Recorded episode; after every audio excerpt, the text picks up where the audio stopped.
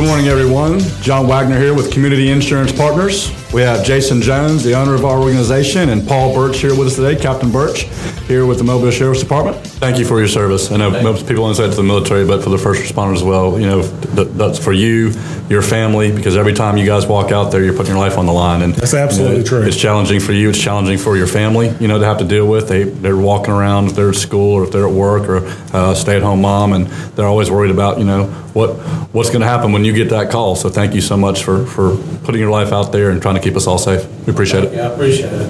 I think it's become more, you know, one of the things that um, I'd mentioned when um, we had, and of course you're a veteran as well, but one of the things I mentioned to one of our last veterans was at one point that I saw this written in the, um, the and I've got it at some point in time remember the name of the, the local place I was at, but it's at the Bay Hayes building, the, the local VA group, and um, they had a, the, the lady that I talked with all the time down there had a sign behind her desk that says, yeah, thank you for being a veteran, because at one point in time in your life, you wrote a check with an endless amount that was up to your life and signed it no matter what that you were willing to give.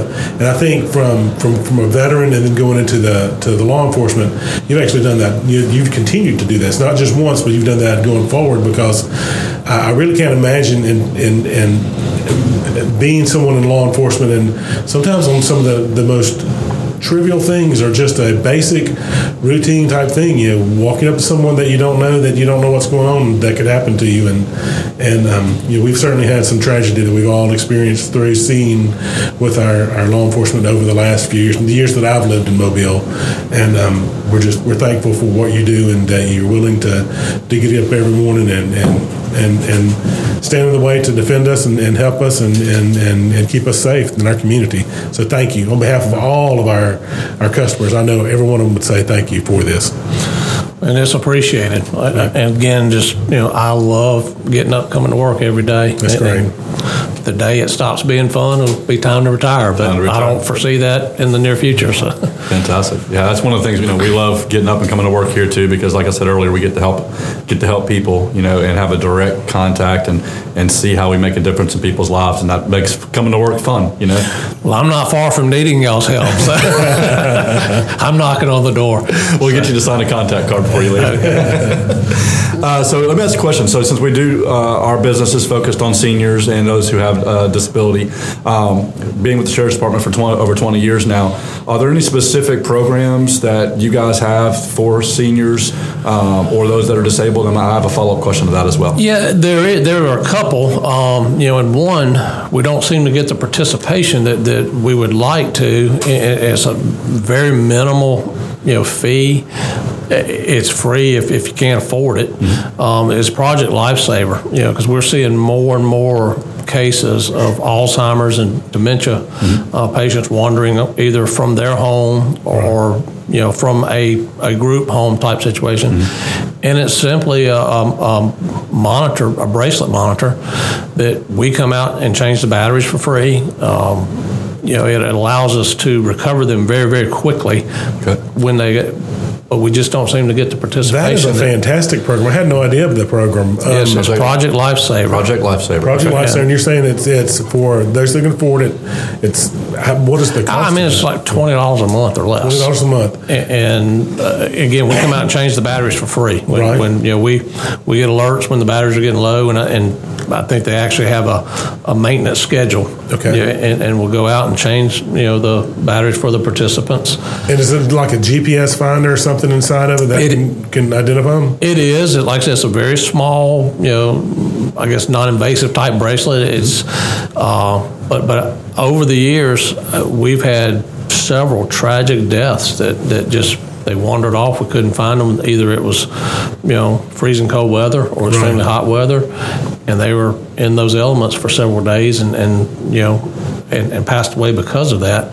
When a simple bracelet w- would have, you know, we have a it. lot of um, of clients, and, and of course, you know my history that I'd mentioned um, well, I guess maybe I didn't mention it on um, this podcast, but I'm, I'm previously a social worker from the hospital system. I actually worked at Knollwood Hospital, which no longer exists. So I, I tell my age a little bit when I talk about working at Knollwood Hospital. But I worked at Knollwood Hospital for many years. One of the things that we ran into there quite often were families from out of town and their parents wanted to stay in town. It's a really good program that could give them some security of knowing, well, if something does happen and they, they're out, it's kind of like the I've fallen, I can't get up um, aspect of it. If something happens, they can actually find um, where they're at, which is a really nice thing to be able to do. I, I mean, it is. It, it, it, the minute we get a phone call that, that you know one of the clients have wandered off, I mean, we're, we're up instantly. Right. Can find find the location of that bracelet. And, If they're and- and- diabetic or someone like that, I mean, instant is what you need. You have to have someone to get to them instantly.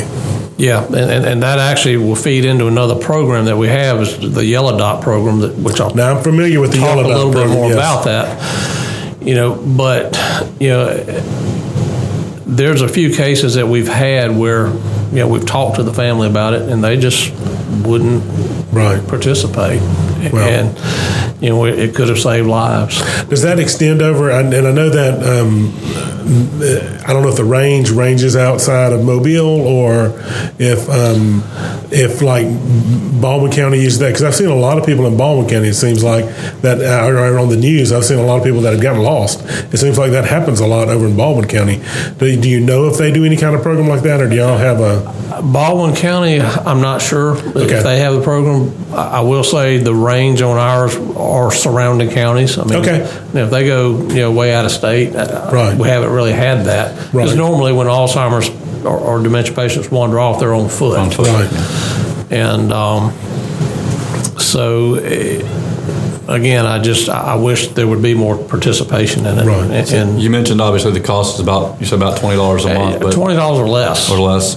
Um, so you also mentioned that you know uh, depending on on need, if they can't afford that, there might be some additional. Well, how does that funding? Or are you familiar with how that funding would, would flow through, or who funds that if someone needs it but can't afford it? I, I really don't. You know, and and you know, it, when we started the program, uh, there was a couple specific deputies who ran it. You know, that they've moved on and, and have handed it down to, to other deputies, but not really sure where the funding comes from.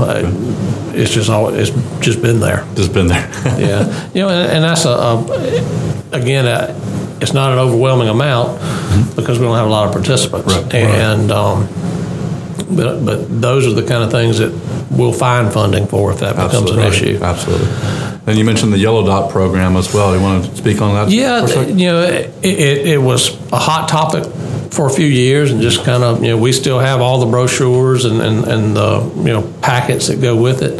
Um, it's, it's just a, a sticker that goes on the window of your vehicle that tells first responders that you've got one of those packets in your glove box, and you list all your your medications, um, your physician, your family contacts, and and it, it really it has helped save lives um, with a couple of diabetic type situations.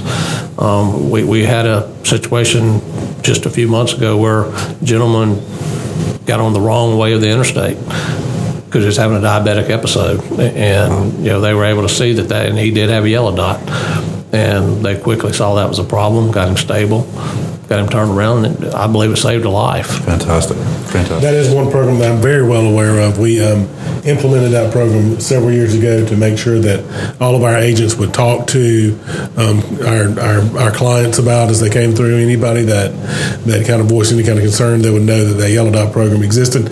And I was real excited as I would drive around Mobile and I would see those yellow dots on the back of um, people's cars. Um, I really thought it was a great thing to see that it looked like a lot more were kind of popping up. But um, so, but you're saying that that it kind of had a, a real big push out, and then it's kind of leveled a little bit recently. Yeah, and, and you can relate a lot of that to the you know when we first pushed it out. You know, there was a lot of media coverage about it, Right. And um, and I think we can probably reinvigorate that Right. and, and get it Absolutely. going again. You know, uh, deputies carry those packets in their cars, you know, and you know if anyone. If anyone calls and is interested in them, we, we will get them to them if they're not able to, to come get it, come pick them up. So. That's fantastic. Um, real quickly, and I know that we didn't dis- previously discuss this, but I think this will probably be an easy one, since it's not like a gotcha question. But um, working with seniors like we do uh, from the sheriff's perspective, what are there, are there scams that you guys see? Because obviously seniors are very vulnerable. They they get a phone call. So what are some of the things that you guys have seen in the community that, that maybe the people listening, whether it be seniors or the adult caregivers of seniors, just some to be aware of in the community? Unfortunately, that, that happens a lot more frequently than people probably think. Mm-hmm. Um, annually, there, and this is nationally, uh, there's about three billion dollars year loss uh, of senior Wow. victims, and um, we do. Uh, I guess some of the more popular scams are the IRS, where someone will call pretending to be from the IRS, and, and with technologies nowadays, they can spoof the number, and it looks like it's coming from the IRS, and they'll get Social Security numbers, bank account numbers, and um, that's that's a real popular one right now. I would say the second most popular is the uh, we call it the grandparent scam, where you know a, a senior citizen will get a call saying your grandson or your nephew is either in jail or has been involved in an accident. Um, we need you to send money, you know, right now to this, you know, or go buy these green dot cards. They've all, but they're real pushy, and and they'll typically call like in the middle of the night, and and which gives that that senior a sense of urgency. And My uncle actually got got hit with that. yeah, and and, and what thing. What I would say to that is number one, you know, hang up because if it's something serious, they'll they'll call back. Um, but call that grandchild, you know, or their parent to Absolutely. you know verify whether whether there is an actual situation or not. And like I said, if you hang up, they're probably not going to call back. Um, you know, and, and if you can't get a hold of the, the you know grandchild or nephew, call the local agency where they're supposed to be. You know, you can you they'll tell you if they're in jail or not. And uh, Or call the IRS and say, hey, did, did you just call me? exactly. Well, th- that's the one thing we tell you: the IRS don't call people, and uh, if their communications are primarily through the mail. Absolutely. And and so, you know, if someone calls you saying we're from the IRS, hang up because they're not from the IRS.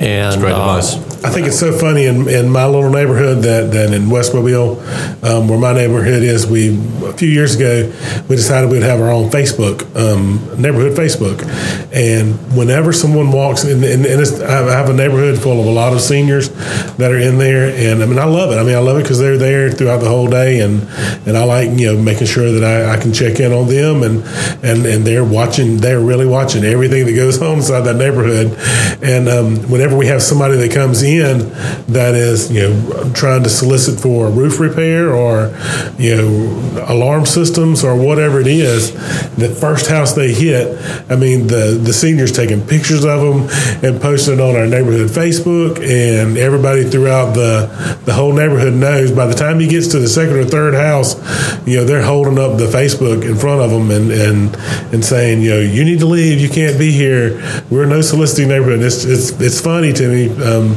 just kind of watching that happen. But it's it's it's really a great thing because it makes them aware of what's going on, and and you know the people at the front of the subdivision are picking up, and it's it's, it's really nice. It is, and, and we absolutely love that. Um, you know, there are a lot of communities like that now that, that you know have their own Facebook sites or, or some kind of social media site. Right. And, and when there is a problem in the neighborhood, either either solicitors or someone who don't belong there, Or even crime. right? Crime like is- somebody scouting a neighborhood their their network lights up pretty quickly. Right. And you know, we encourage the public, and, and I, I believe I can speak on behalf of the police department as well. Anytime you see something that's out of the ordinary, call us. That's what we're here for. Turns out to be nothing is nothing. Right. But it's those alert citizens who can usually see something they're like, I know that person's up to no good. Right. Call us and we'll determine that. And, and they usually have stopped some crime. And what, what I'll say to that kind of goes into that last question with the contractors and solicitors. Their biggest thing is pressure. You know that they're going to pressure um, the senior homeowners in, into you know getting a check right then or, or cash right then. If you you know, and our advice is if you didn't call for a contractor, then don't do business with them because because they're they're going to be from out of town. Number one, You know, and if, if you do need some type of contract work, get three estimates from local reputable companies. During hurricane season, that's a That's a huge huge scam. deal. Yes, uh, I've seen that happen many times. I Yeah, a huge scam. Um, and that was actually one of the ones that I was going to talk about. Um, one of the more, I guess, less fortunate uh, scams we've seen are, are romance scams with seniors. Oh goodness. And, Romance. uh, scams. yes, Okay, yeah. this should be interesting. Yeah. Well, you, you'll get someone who will target a senior, and usually what they do is follow. You know, you got these group of thugs who, who will follow the obituaries, and then, then they'll find a widow or widower, and, and you know they don't do it right away, but then they'll slowly either start sending you know mail or fi- find out a phone number, phone calls. Okay. And unfortunately, it happens a lot more than what you think. And, and these people will spend their life savings trying to, you know, hey, I've. Their story usually is, you know, they've fallen on some kind of hard times. You know, they're not from the area. I need money to move closer, and I need power bill this, you know, this month. And um, we had one very unfortunate case a number of years ago. Um, it, it, it was a, a widow I think in a year's time, she sent this, I- and I don't know if it was one person or they were out of the, we later determined they didn't live in this country, over $400,000 in a little over a year. She lost everything she had. Oh my gosh. Sending this money. And there's nothing, you know, she was of, you know, the family tried to enlist us for help, but she was of sound mind and body. That was her choice. And there was nothing we could do to stop it. Um, That's you know, awful. but, but there are more cases out there like that. And, you know, there are a lot more evil people out there than what the general public thinks there are. I tell my kids that all the time. There's a lot of bad people out there. Yeah. You know, keep your keep your eyes and your ears open because you never know because they're always trying to take advantage. Yeah, and, uh, and that's, I know it's an, an adage that you probably hear a lot, but, you know, I, I say it a lot, is the, the worst criminal out there are those who target seniors and children. Absolutely. And, and Amen those ought to be the ones who are punished the worst. Absolutely. But unfortunately, those are usually punished the least. Right. Changing over, Paul, I want to go into the the disabled for younger people because that's also a clientele that we work with, our seniors, and then working with our, our, our disabled people that are in the community because there's a lot of people that are disabled in the community.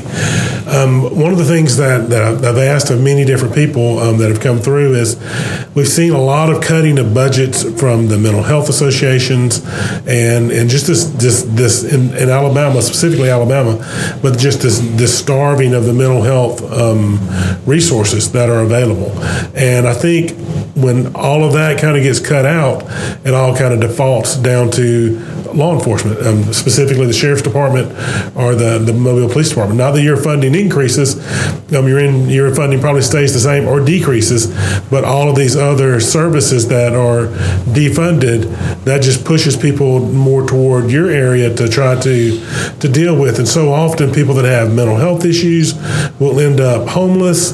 They'll end up incarcerated. They'll end up um, just not seeking help or treatment and they're you know on the streets and it's a, a very difficult situation and and I, I really just kind of like to it's, it's unfair that it's being pushed all the way all the way to law enforcement to have to deal with it because I mean I know you do not have to you have this big mental health training um, coming through the police academy or you may have a big mental health training but it's not you know mental health counselor type training so and I know that's not your primary thing but how do y'all deal with that Well, you know, I will say certainly, you know, it- it's probably in the academy curriculum now. You know, it, it wasn't for years because it just wasn't, you know, a topic that was law enforcement related. Right. But I will say over the last few years, we've had to incorporate that into our in-service training. Uh, um, we have several institutions who will come out and, and give, you know, classes during our in-service.